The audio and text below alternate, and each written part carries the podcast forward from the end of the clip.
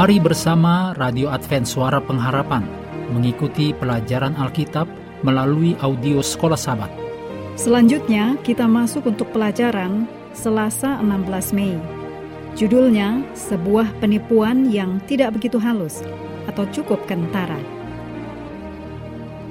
Mari kita mulai dengan doa singkat yang didasarkan dari Lukas 6 ayat 5. Kata Yesus lagi kepada mereka, Anak manusia adalah Tuhan atas hari Sabat. Amin.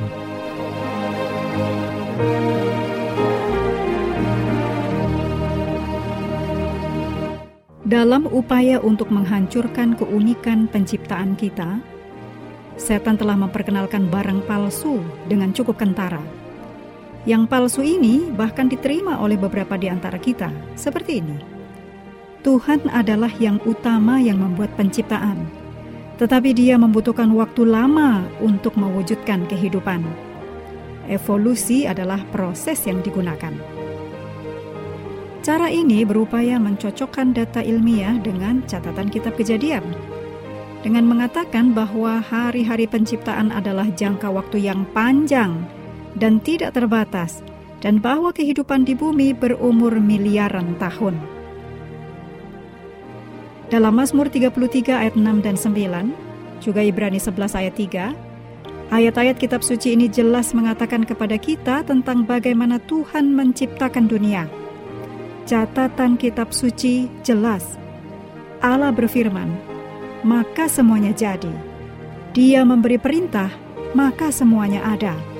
Itu dicatat dalam Mazmur 33 ayat 9. Lalu Ibrani 11 ayat 3 menuliskan, Karena iman kita mengerti bahwa alam semesta telah dijadikan oleh firman Allah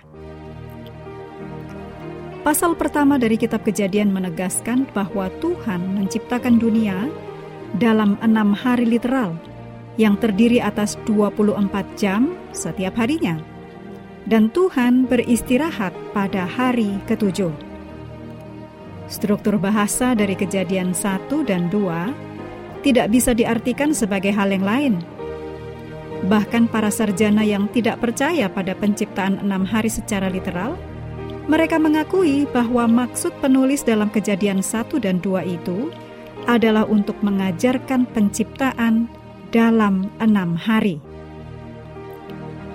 Kata Ibrani untuk hari dalam kejadian 1 adalah Yom.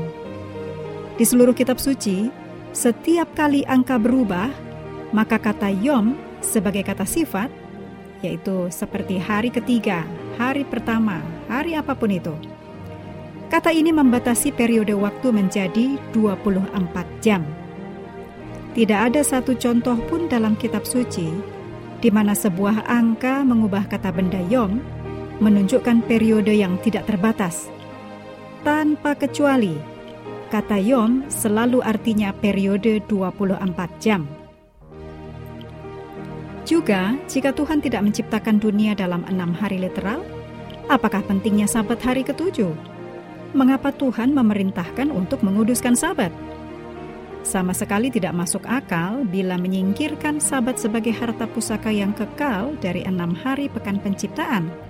Jika pekan penciptaan dalam enam hari tidak pernah ada sejak awal. Menerima bahwa penciptaan dibuat dalam waktu yang sangat lama berarti menolak betapa perlunya sabat hari ketujuh juga ini menimbulkan pertanyaan serius mengenai integritas kitab suci.